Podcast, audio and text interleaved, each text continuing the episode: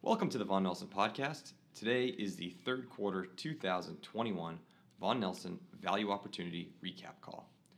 In the third quarter of 2021, the Vaughan Nelson Value Opportunity Strategy re- returned a negative 2.19% gross, negative 2.39% net, and that is versus the Russell Midcap Value at negative 1.01%, which brings the year to date total for the Vaughan Nelson Value Opportunity to 15.25% gross, 14.53% net, and again versus the Russell Midcap Value at 18.24%. And with me today is Senior Portfolio Manager Chad Fargason. And with that, Chad, I will turn things over to you.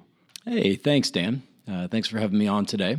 I figured today it would be interesting to try to understand what has been happening in the world for the last uh, six to nine months with respect to our investments, and then what do we think happens across the next six to nine months, and how does that mean we're investing? How does that mean we're positioning into year end and into the uh, the first part of 2022? Uh, so, as a, a reminder, perhaps uh, to the audience, the way we see what's been happening, right, what the backdrop has been. Number one, there's been lots of liquidity People have talked about this liquidity, uh, but think of it as the U.S. government, look, paid people to stay home for a long time.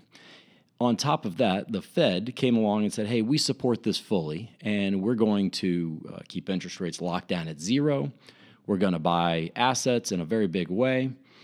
And these two uh, things were repeated around the world by other governments so that we had a massive amount of global liquidity. This liquidity found its way not into the price of everyday goods and services. Many goods and services weren't available. It found its way into the prices of assets. And so, what have we seen over the last year? We've seen incredible rises in the price of, of equities and uh, other assets around the world. We've also seen truly strong growth, right? If you look back and you say, hey, year over year, how have we done?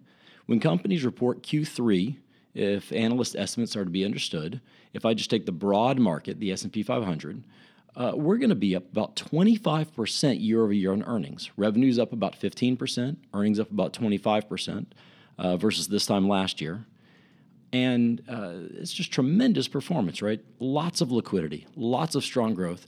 And frankly, so far, while there's been inflation, and we can talk about that a little, there hasn't been a ton of inflation. It hasn't been tremendous. Uh, at the outside, it's been about 5% this year so far, and there's a strong belief uh, by the Fed officials and others that this is transient, i.e., prices aren't going to go back down, but they won't continue rising at 5% a year every year uh, for much longer. So that's the backdrop that we've had so far. And, and on the back of that, we've had very strong uh, asset performance, very strong performance across the Vaughan Nelson funds. If you look at uh, our performance on a, on a one year, two year, three year basis, very, very strong.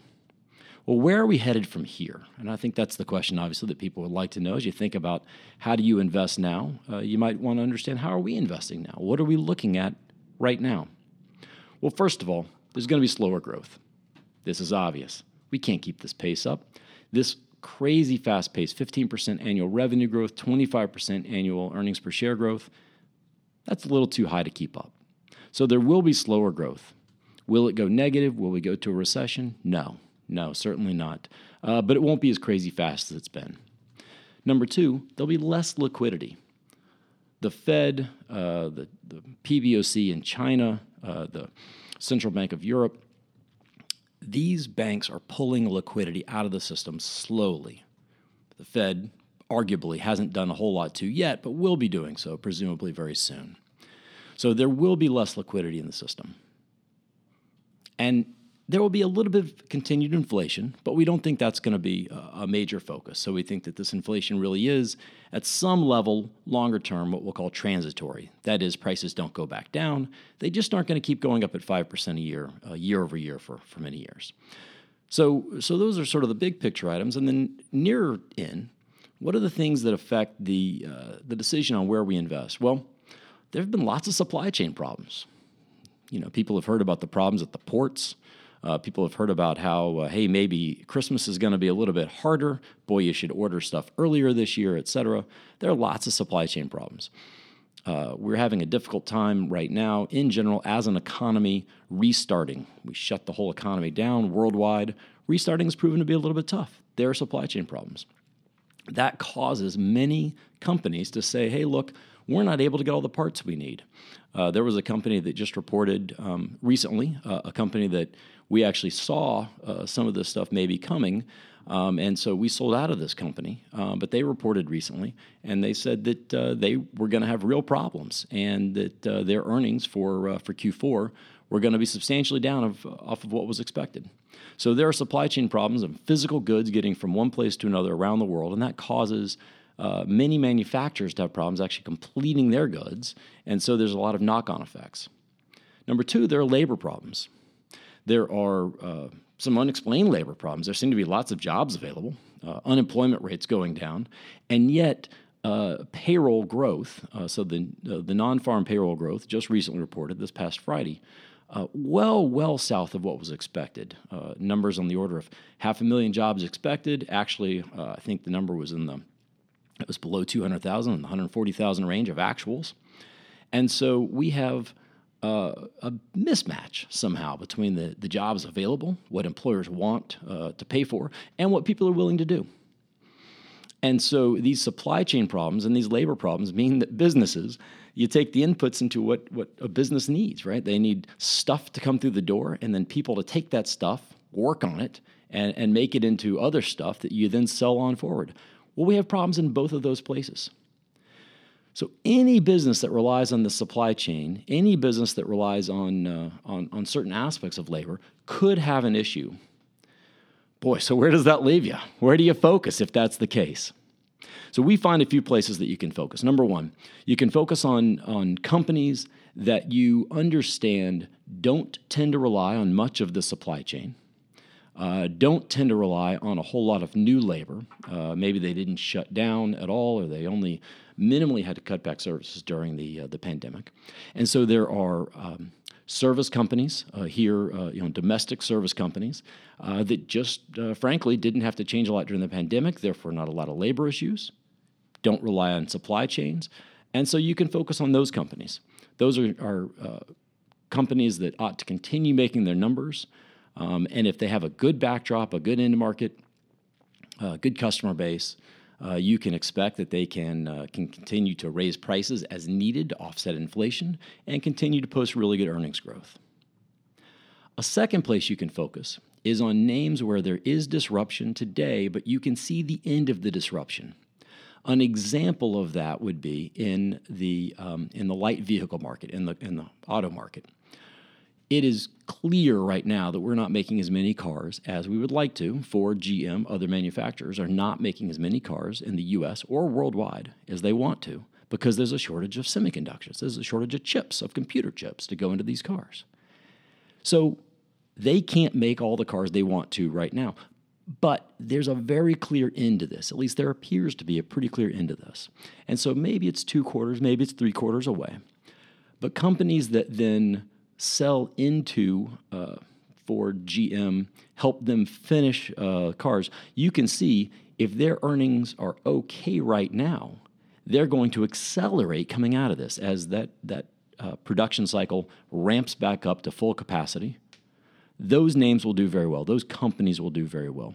Finally, there's a third place you can look for an investment today, and that is anywhere where the um, the disruptions in supply chain, the disruptions in the energy market, for example, some things going on there, have actually caused some companies to be able to uh, to profit mightily.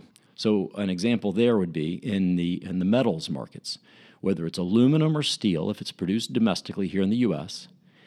Suddenly, we have less production in China, a lot less production because the Chinese don't have enough coal to heat their own homes. So they're having to slow down production of aluminum, steel, what have you. And so a domestic manufacturer of aluminum or steel can do very well uh, at the moment. Now, that's a short term play. Uh, that's not something that uh, maybe will last for more than three to six months.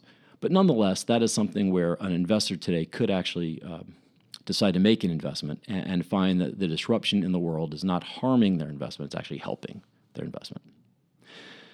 So, Dan, here at Vaughan Nelson, and specifically within our uh, our mid cap uh, focus at the Value Opportunity Fund, we are focused on these three. We're focused on companies that have less reliance upon the supply chain and, uh, and new labor, and therefore can continue to, to grow well.